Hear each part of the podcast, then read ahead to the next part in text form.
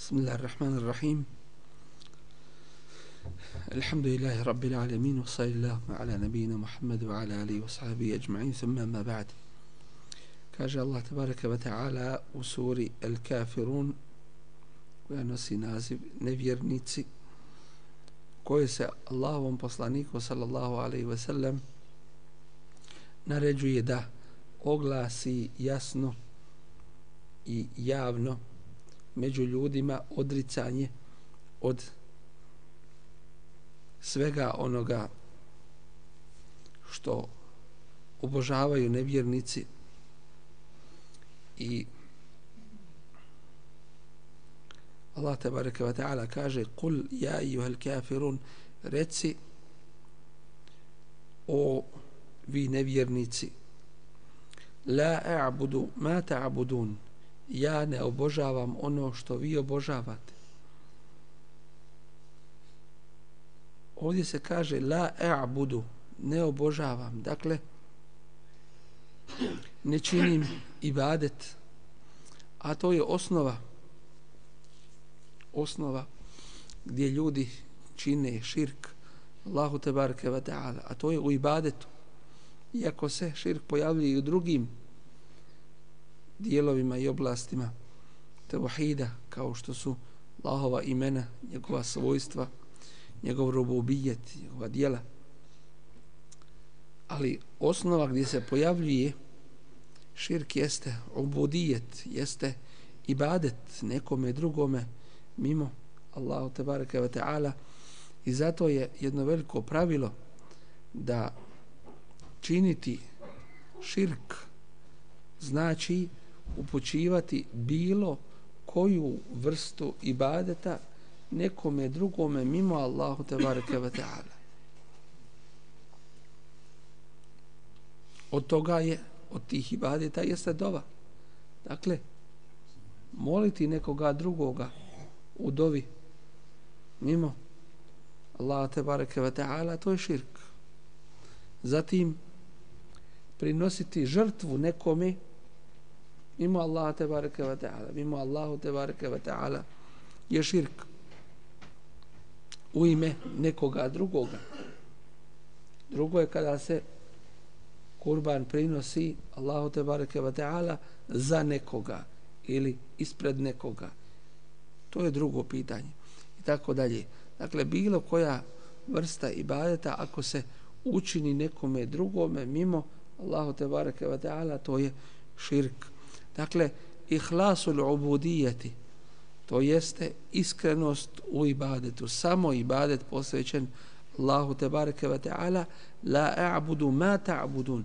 Ja ne obožavam bilo šta od onoga što vi obožavate. To je dakle u potpunosti beraet i odricanje od svega onoga što ti nevjernici obožavaju o bilo čemu da se radilo u onome vremenu kao što su bili kumiri, idoli, kao što su bili razni kipovi ili kroz istoriju do današnjeg dana kao što je nacionalizam recimo dakle nigdje ne smije ostati bilo koja i bilo kakva primjesa i badata nekome drugome da se radi radi nekoga drugoga da se da bude ciljem osim samo da to bude u ime Allaha te bareke ve taala. Od širka je isto tako da čovjek uzme ovaj svijet da on bude cilj. Dakle, dunjalučarstvo ili taj materializam da živi zbog toga, da se raduje zbog toga, da zbog toga dunjaluka krši Allahove propise i tako dalje wala antum aabidun ma a'bud. A vi ne obožavate ono što ja obožavam. Dakle oni iako su činili ibadet Allahu te bareke ve taala koji je bio pomiješan sa, sa širkom Allah te bareke ve taala kaže la wala antum abiduna ma a'bud. I vi ne činite ibadet onome čemu ja činim ibadet onome kome ja činim ibadet. To je Allahu te bareke ve taala. Dakle taj im ibadet uz primje su širka. Allah te bareke ve taala uopšte ne naziva ibadetom. uopšte ne naziva ibadetom. Jer šta znači ibadet? Znači da se krećeš putem koji je već utrt. Dakle, pokornost potpuna. A dijelimična pokornost, a dijelimična nepokornost, to se naziva pokornošću. Ti nisi poslušao ono što treba da poslušaš. A to nešto u nečemu što si poslušao, to ne vrijedi zato što ga je pokvario onaj širk koji je bio pomiješan sa tim ibadetom. Pa se ovim ajdima uopšte to što su oni radili, a radili su mnogi vidova ibadeta, između ostalog obavljali su hađ. Što je jedan od velikih ibadeta Allahu te bareke ve taala. Ali Allah te bareke ve taala kaže ma a'bud wala antum a'bidun ma a'bud. I vi ne obožavate ono što ja obožavam. Dakle ne činite ibadet onome kome ja činim ibadet. Ne naziva ga uopšte ibadetom zato što je pomiješan sa širkom. Wala ana a'bidun ma a'badtum. A niti ja sam taj ko, koji obožavam ono što vi obožavate. Dakle, ja nemam svojstvo toga, niti vi imate svojstvo da ibadet Allahu činite. Dakle, ja s jedne strane nemam svojstvo da činim ibadet nekome drugome mimo Allahu te bareke ve taala, a vi s druge strane nemate svojstvo da činite ibadet Allahu te bareke ve taala. Lekum dinukum wali din vama vaša, a meni moja vjera. Iako je to nevjera u stvari. Ali Allah te baraka da kaže lekum dinukum, vaša, vaš, vama vaša vjera. Jer u osnovi din, šta znači din? Ono što čovjek vjeruje, ono po čemu, po čijim propisima čovjek radi, to je din. Bio da je ispravan ili neispravan din. Isto kao što je slučaj sa onim što čovjek obožava ako čovjek obožava nešto, to je onda njegovo božanstvo. Allah te barke taala spominje ali božanstvo. Iako je jedan jedini bog, istinski bog, ali ono su drugo božanstva, lažna božanstva. Po svojstvu što su obožavana, po svojstvu što im se ibadet čini. Dakle, ovdje odricanje u potpunosti od vjeri mušrika i od vjere svih onih koji su na vjeri mimo islama wa men yabtaghi ghayra al-islam dinan falan yuqbala min a onaj ko bude tražio vjeru mimo islama neće mu biti primljena neće mu biti primljena. Wa huwa fil akhirati min al-khasirin. I takav je na ahiretu od onih koji su propali koji su upropašteni. Inne dine inda Allahi islam zaista je vjera kod Allaha samo samo islam ovo nam ukazuje na pogrešan put i zabludu onih koji pozivaju na zajedničke molitve na, na to da se prije objavljene knjige, a koje su sada iskrivljene i nisu u originalnom obliku, da se zajedno sa Kur'anom štampaju u jednoj, u jednoj knjizi i tako dalje, a neki se time ponose i kažu vidite da smo uspjeli da i Kur'an stavimo među te knjige da ga oni priznaju. Ne, uzubila, pa da ga priznaju, oni bi ga, oni bi ga vjerovali i pokorili se, a takvi u osnovi osjećaju poniženje i osjećaju sramotu time što nose ime muslimana, a zaista nije sramota u islamu, nego u njima takvima kakvi oni jesu. Allah te bareke ve taala kaže u suri En-Nasr koja znači pomoć a i ono što Allah te bareke ve taala uz tu pomoć daje a to je pobjeda. I da jaa nasrullahi wal fath kada dođe Allahova pomoć in yansurkum Allahu fala ghaliba lakum. Ako vas Allah pomogne nema toga koji će nema toga koji će vas pobijediti.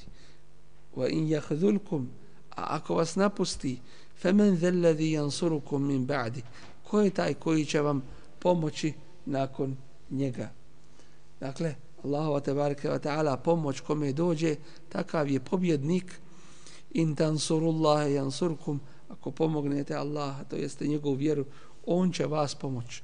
Suprotno svakako onome što neki danas misle i hoće po tome da rade, a to je u vremenima iskušenja da ostave nešto od Allahove vjere, da u njoj popuste ili da je se površno drže, misleći da će time izaći iz fitneta, a u biti i osnovi već su u fitnet i upali, a ta smudnja, to je najveća smudnja u vjeri, wala taj'al مُصِيبَتَنَا fi dinina i ne učini da naš musibet, naša nedaća bude u našoj vjeri, to jeste u popuštanju u njoj i odricanju njenih, od njenih propisa. Wal fath i kada dođe pobjeda, a to je ono što je Allah te bareke ve taala dao Resulu sallallahu alejhi ve sellem i ashabima od oslobođenja Mekke i osvajanja mnogobrojnih gradova, zemalja i mjesta. وَرَأَيْتَ النَّاسَ يَدْخُلُونَ فِي دِينِ اللَّهِ أَفْوَاجًا i vidiš ljude kako ulaze u Allahovu vjeru u skupinama i zaista se to ostvarilo kako u vrijeme Resula sallallahu alaihi wasallam tako i u vrijeme pravednih halifa koji su bili na njegovome pravome putu sunneta Resula sallallahu alaihi wasallam i to se pojavljuje u ovome ummetu kada god ovaj ummet ostvari uslove za pomoć i za pobjedu. Fesebbih bihamdi rabbike wastaghfir i ti slavi hvalom gospodara svoga i traži od njega oprost innehu kane tawaba on je uvijek pokajanje primao. U ovome je u ovome je nagovještaj mnogobrojnih pobjeda koje dolaze sa Allahom te bareke ve taala pomoći što se i ostvarilo i ostvaruje kroz istoriju islama a isto tako u ovome je nagovještaj skorog preseljenja Allahovog poslanika sallallahu alejhi ve sellem na ahiret.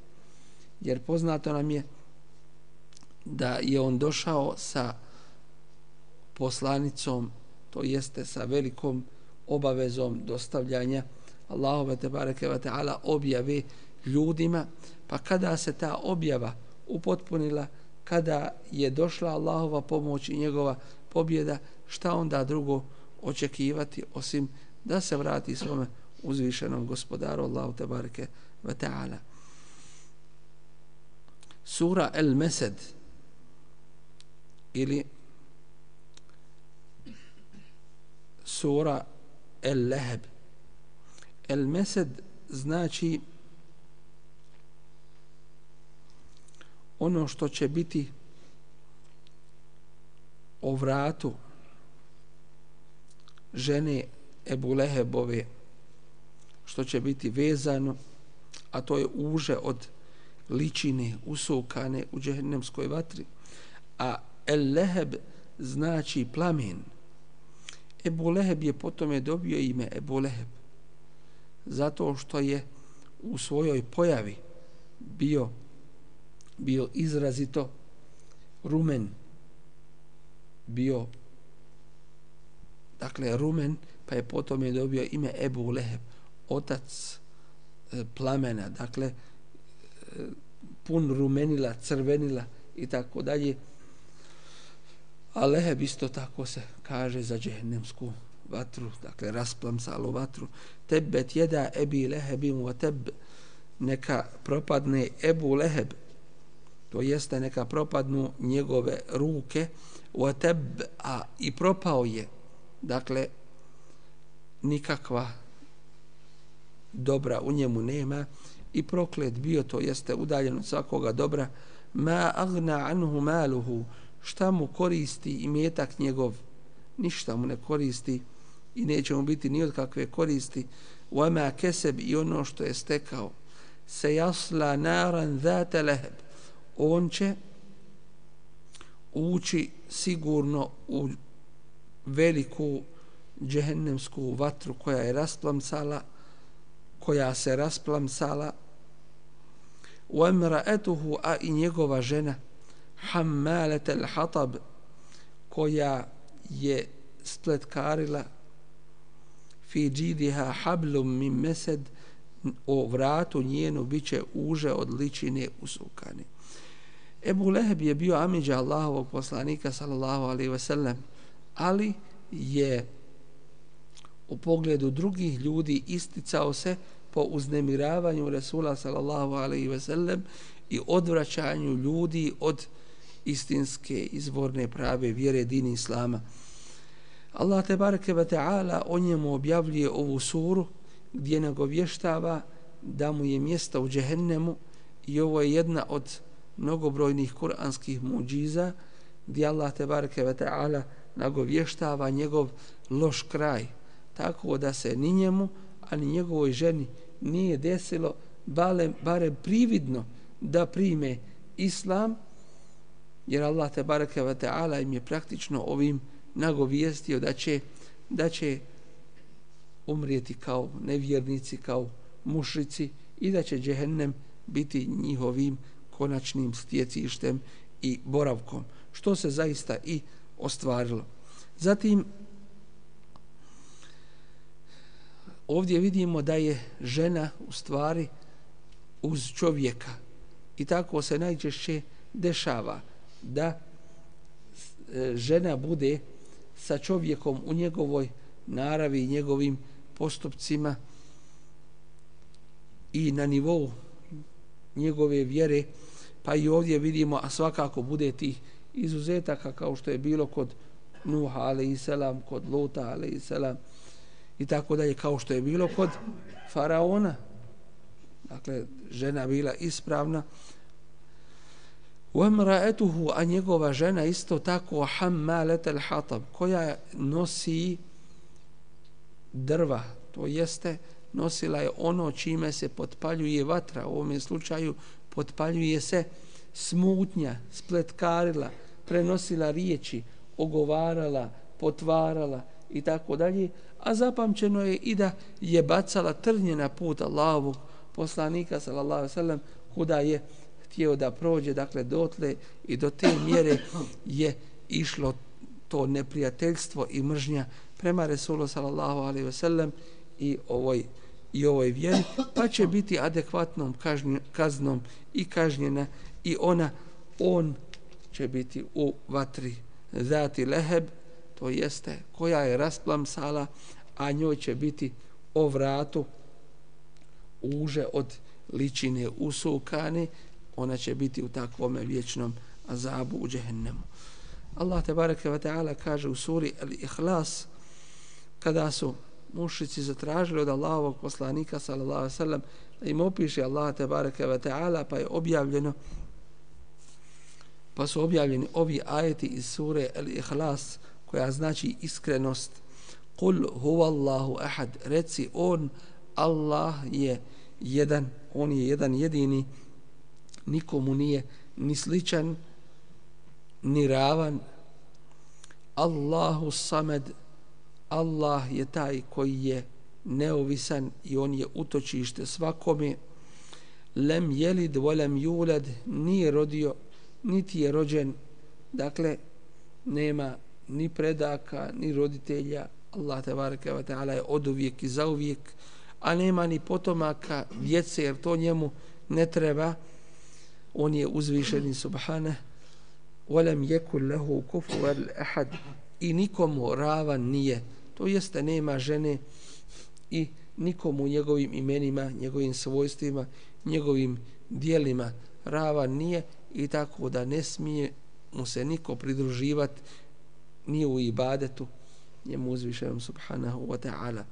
Sura Al-Falaq koja znači svitanje ili u biti Al-Falaq znači otvaranje. Allah je faliqul habbi wan nawa onaj koji otvara zrnevlje i košpice da iz njih iznikne da iz njih iznikne bilje i drveće. Allah tebareke ve taala kaže kul reci e'udhu bi rabbil felak. Tražim utočište, tražim zaštitu gospodarem svitanja. Min šarri ma halak od svakog zla koje je stvorio. Wa min šarri gasiqin idha waqab. Nakon što je spomenuto svako zlo onda se posebno spominju određene vrste zla, vrste zla a to je od zla mrkle noći kada svoje tmine prostre, to jeste u vremenu mraka kada se prošire zle duše, kada izađu zla stvorenja i životinje, da hode i da djeluju po zemlji, tražim utočište kod Allaha te bareke ve taala wa min sharri nafathati fil uqad i od zla onih koje pušu u uzlove to jeste onih koje prave sihrove time što vežu uzlove i u njih pušu i na taj način se potpomažu praveći te sihrove i zlo nanoseći Allahovim te bareke ve taala stvorenjima. Wa min sharri hasidin idha hasad. I od zla zavidnika kada zavidi? To jeste onoga koji nosi zlo u sebi i zavidi drugome to jeste želi da dobro koje kod drugog nestane a isto je tako i sa urokom. Dakle onaj koji pogleda neko dobro ili vidi neko dobro kod drugoga, pa ga to zadivi, a ne kaže maša Allah ili tebarek Allah, ne spomene Allah, ne spomene Allahu tebareke ve taala ime, dakle tražim utočište kod Allaha tebareke ve taala od zavidnika kada zavidi jer tada on u sebi nosi šer, nosi zlo koje ti može nauditi, a od toga te samo Allah uzvišeni te bareke ve taala može spasiti i sačuvati. Sura En-Nas, posljednja sura u Mushafu jeste sura koja govori o ljudima gdje uzvišeni Allah te bareke ve taala kaže kul a'udhu bi rabbin nas reci tražim utočište kod gospodara ljudi melikin nas vladara ljudi ilahin nas Boga ljudi, to jeste onoga koji je obožavan min šerril waswasil khannas i koji nosi svojstva rububijeta i svojstva uluhijeta od zla od zla onih koji donose loše misli vesvese el hannas i koji se povlače kada se spomene Allahu te bareke ve taala ime alladhi yuwaswisu fi suduri nas koji zle misli u ljudska prsa unosi min al od nas od džina i ljudi.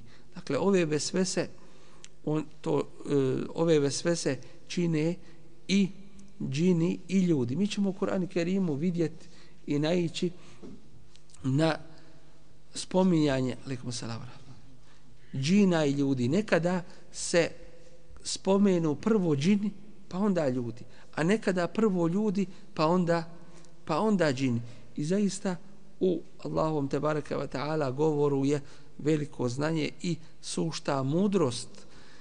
U ovome slučaju se kaže minel džinneti wan nas pa se prvo spominju džini pa ljudi. Zato što su džini sposobni, Allah te bareke ve taala najbolje zna, sposobni za te vesvese i što oni to mogu više da da čine.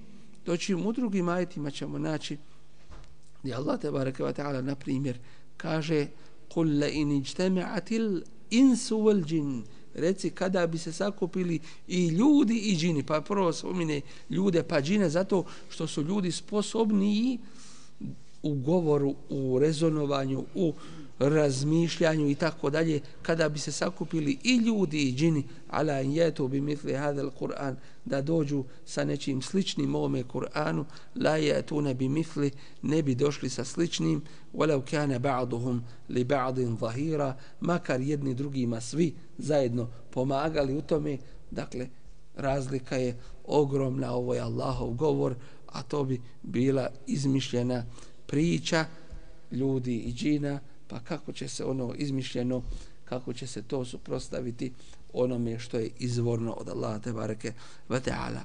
Isto tako ovdje vidimo da je svojstvo ovih koji vesvese čine da da ubacuju te vesvese. Dakle, oni čekaju pogodnu priliku, priliku gafleta, priliku gafleta, to jeste nemara ili velike sreće čovjekove u kojoj čovjek izva, izlazi van sebe ili velike tuge koja ga dovodi da bude bez kontrole i tako dalje. Dakle, to su časovi to su časovi gafleta ili kad osjeti beznadežnost, reklo bi se prazninu u svojim prsima i tad je potrebno podhitno da jerhamukumullah tad je potrebno podhitno da spominje Allah te bareke ve taala jer je svojstvo tih koji svojstvo tih koji ubacuju vesvese koje?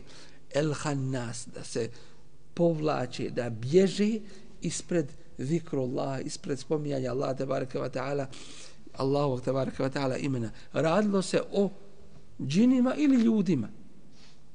Dakle, spomeni Allah te bareke ve taala, otići će od tebe o kom je god se radilo. Radilo se o džinima koje ti ne vidiš, ali osjetiš njihove vesvese, ili se radilo o ljudima koji ti loše misli donose i govore o zlu. Spomeni Allah te bareke ve taala, pobjeće i jedni, pobjeće i jedni i drugi. Hvala Allahu te bareke ve taala i zahvala na svim blagodatima, a najveća je blagodat ove upute Allah te bareke ve taala ovim je e, završeno učenje učenje Kur'ana Kerima. Inshallah da nam Allah te bareke ve taala pomogne da nastavimo ga učiti i slušati i saznavati njegove poruke i njegove upute. Prva su prva sura u Kur'anu Kerimu jeste sura El-Fatiha koja se uči na svim namazima i to na svakome rekiatu. Alejkum assalamu ve rahmetullahi i tu se spominje Allahu te bareke ve taala lijepa imena i njegova svojstva. Tu se tu je u stvari osnova ugovora između Allaha te bareke ve taala i ljudi a to je iyyake na'budu wa iyyake nasta'in samo samo tebe Allahu obožavamo samo tebi ibade činimo i samo od tebe pomoć tražimo nakon što se hvala uputila Allahu te bareke ve taala jer on je hvale dostojan i on zaslužuje da se hvali po njegovim lijepim imenima, savršenim svojstvima, po njegovim mudrim dijelima. Rabbil alemin i on je gospodar svih svjetova, to jeste onaj koji svim vlada i upravlja, a on je u isto vrijeme i milostivi, samilosni i on je vladar sudnjega dana, to jeste onaj koji upravlja svim, a posebno tim danom, a svak, svim stvarima i događajima on vlada i upravlja. I nakon toga, nakon što se spomene ovaj osnovni ugovor, a to je ibadet Allahu te bareke ve taala i oslanjanje i pomoć, traženje pomoći od njega, onda se u dovi traži uputi nas pravim putem ihdi nes siratal mustaqim puti nas pravim putem a to je želja i najveća dova koju neko može da čini a to je uputa svakome dobro na ovome i na budućem svijetu to jeste u svim situacijama u svim radnjama u svemu da te Allah te bareke ve taala uputi ka hajru. Kako u tome da znaš šta je hajr tako i u tome da prihvatiš to dobro i da po njemu radiš i da ustraješ na pravome putu sve dok se ne susretneš sa svojim plemenitim gospodarem Allahom te bareke ve taala na ahiretu i da te uputi putem dženneta sve dok se ne ne smjestiš sve dok ne uđeš u prostrane i ukrašene odaje džennetske koje su pripremljene muminima a taj put sirata alladhina an'amta alaihim put je onih kojima je Allah tebareke ve taala podario svoje blagodati a najveće blagodati ili najveća blagodat jeste blagodat upute. To su Allahovi vjerovjesnici to su iskreni to su šehidi to su dobri Allahovi tebareke ve taala robovi. Gajr al maghdubi alaihim ne putem onih koji na koje se rasrdio Allah tebareke ve taala a to su oni koji su znali, a nisu htjeli potom da rade, to su židovi, ola dalin, niti putem onih koji su zalutali, to su oni koji su htjeli da rade, a nisu znali kako će, to su kršćani. I na kraju ove sure kažemo amin, to jeste Allahu, ti uslišaj, ti primi ovu dovu. Onaj ko kaže amin nakon učenja ove sure ili ove velike veličanstvene dove, kao da ju je i sam sobom proučio. I sura, najveća sura u Kur'anu jeste sura El Beqara, gdje Allah tebareke ve ta'ala nam ukazuje na veliki događaj, a to je događaj sa Benu Israilom, kada je velika fitna bila nastupila, a to je da je jedan ubio svoga bližnjega da bi se domogao njegovoga imetka, pa je taj leš postavio drugima, dakle, jedno što je zlo učinio, a drugo što je druge optužio bigajri hak, to jeste bespravno, pa je naređeno Musa'u alaihissalam da zakolje kravu, to jeste da je prinese kao žrtvu Allahu te bareke ve taala i onda će Allah pokazati ko je ubica, inače bi došlo do bitke među Benu Israilom, do krvoprolića među njima, jer jedni su govorili vi ste to učinili i leš smo kod vas našli, a drugi su rekli mi nemamo ništa s time. I Allah te bareke ve taala je dao da se da se pokaže jednostavno Allah te bareke ve taala je dao da se da se pokaže ko je taj ubica i potom je sa ova sura najveća u Kur'anu naziva sura El Bekare po tom velikome događaju što nam ukazuje na činjenicu šta oni rade i šta će raditi do sudnjega dana. Učine zlo, a onda tim zlom potvore druge što je još veći zločin. Allah uzvišeni u ovim ajetima na početku sure El Bekare opisuje mumine a njihovo svojstvo je nakon što je rekao zalikel kitab elif la mim zalikel kitabu la rejbe fih ovo je knjiga u koju nema sumnje hudel lil muttaqin to je uputa bogobojaznima koji vjeruju u gaib ono što nisu vidjeli svojim očima ali vjeruju Allaha i Allahu tebareke ve taala i njegovom resulu sallallahu alejhi ve sellem ويقيمون الصلاة يسpostavljaju namaz wa mimma razaqnahum yunfiqun i od onoga čime smo ih mi obskrbili oni udjeljuju والذين يؤمنون بما أنزل إليك to su oni koji vjeruju ono što je objavljeno tebi bima unzile ilejke. Ovdje se kaže u kuranskom ome ajtu u sve ono što je objavljeno tebi. Nema dijelimične vjere, nema površne vjere. Bima, to jeste u sve što je objavljeno tebi. Wama unzile min qablik. I ono što je objavljeno prije tebe od istine, od pravoga puta, dakle izvorne vjere koje su objavljene Allahovim poslanicima i vjerovjesnicima, izvorne knjige i suhofi i propisi u koje mi vjerujemo, a radimo po posljednjem šerijatu i vjerozakonu koji je derogirao prije objavljene i koji ostaje do sudnjega dana. وَمَا أُنزِلَ مِنْ قَبْلِكَ وَبِالْآخِرَةِ هُمْ يُوقِنُونَ I oni u ahiret čvrsto vjeruju ulaike ala hudem mir rabbihim. Po tome što oni vjeruju čvrsto u ahiret oni se za njega i pripremaju. Oni rade dobra dijela a klone se loših. To su oni koji su na uputi gospodara svoga. Wa ulaike humul muflihun. I to su džennetlije. Oni koji su uspjeli to jeste postigli ono što žele dobili džennet, a sačuvali se džehennemske vatre. Molim Allah te bareke ve da nam pomogne i da nam se smiluje i da nas, nam podari znanje koje će nam koristiti na ovome i na budućem svijetu, da radimo po, nje, po njemu, da nam podari jak iman i čvrstoću u ubjeđenju, da lako prevaziđemo sva iskušenja. Molim Allah te bareke ve da nas sačuva spletki din dušmana i molimo ga uzvišenog da nas učini od pravi istinskih nosioca ove vjere din Islama.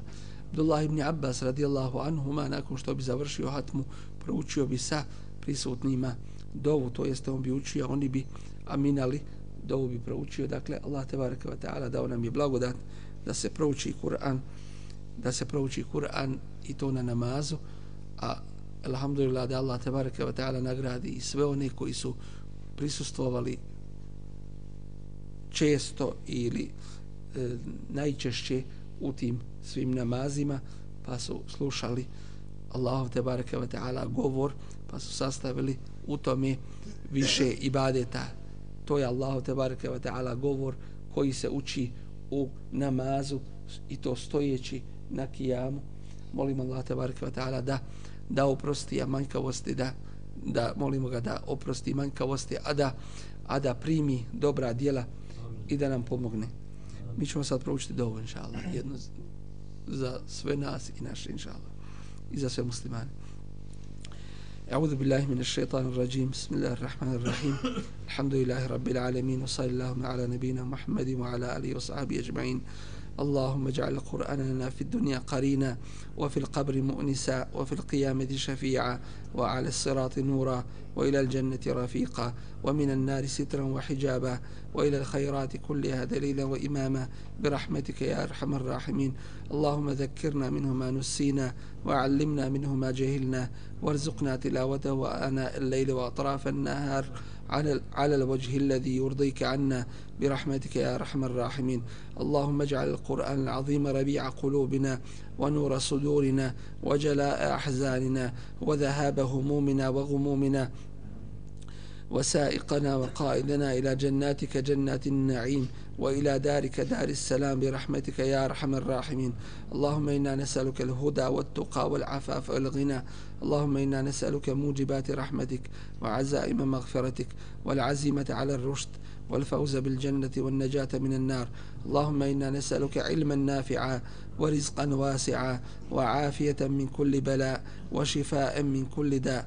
اللهم إنا نسألك رضاك والجنة ونعوذ بك من سخطك والنار.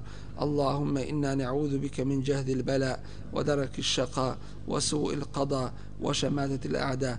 اللهم إنا نعوذ برضاك من سخطك وبمعافاتك من عقوبتك. وبك منك لا نحصي ثناء عليك أنت كما أثنيت على نفسك. اللهم إنا نعوذ بك من علم لا ينفع ومن قلب لا يخشع ومن نفس لا تشبع ومن دعاء لا يستجاب لها. ربنا آتنا في الدنيا حسنة وفي الآخرة حسنة وقنا عذاب النار. ربنا آتنا من لدنك رحمة وهيئ لنا من أمرنا رشدا. ربنا لا تزغ قلوبنا بعد إذ هديتنا وهب لنا من لدنك رحمة إنك أنت الوهاب. ربنا اغفر لنا ذنوبنا وإسرافنا في أمرنا وثبت أقدامنا وانصرنا على القوم الكافرين. ربنا اغفر لنا ولإخواننا الذين سبقونا بالإيمان ولا تجعل في قلوبنا غلا للذين آمنوا. ربنا إنك رؤوف رحيم.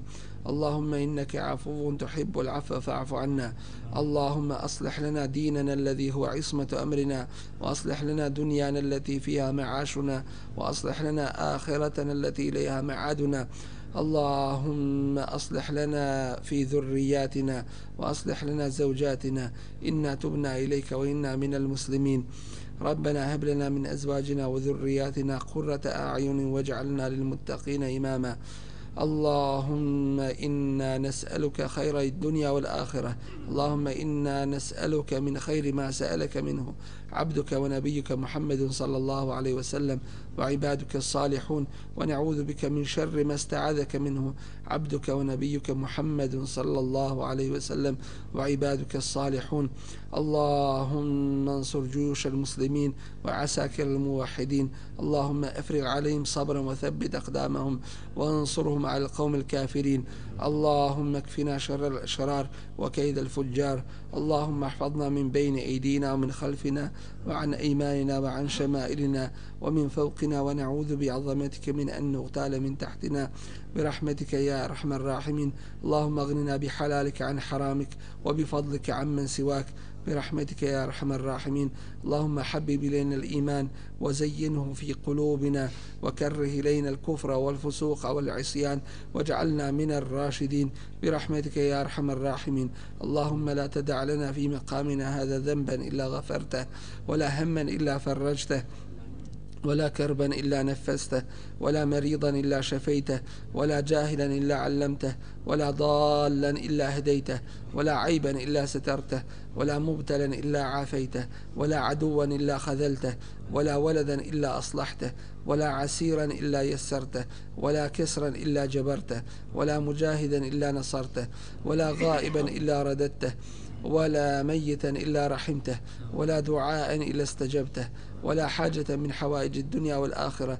هي لك رضا ولنا فيها صلاح. إلا أعنتنا على قضائها ويسرت علينا برحمتك يا أرحم الراحمين. اللهم اغفر لجميع موتانا وموتى المسلمين. اللهم اغفر لهم وارحمهم وعافهم واعف عنهم وأكرم نزلهم ووسع مدخلهم واغسلهم بالماء والثلج والبرد ونقهم من الذنوب والخطايا كما ينقى الثوب الأبيض من الدنس. اللهم ارحمنا إذا صرنا إلى ما صاروا إليه. برحمتك يا أرحم الراحمين. اللهم إنا نسألك اللهم إنا نسألك من خير الدنيا والآخرة. برحمتك يا أرحم الراحمين. ونعوذ بك من كل شر وسوء. برحمتك يا أرحم الراحمين. وصل اللهم على نبينا محمد وعلى آله وصحبه وسلم. جزاكم الله خير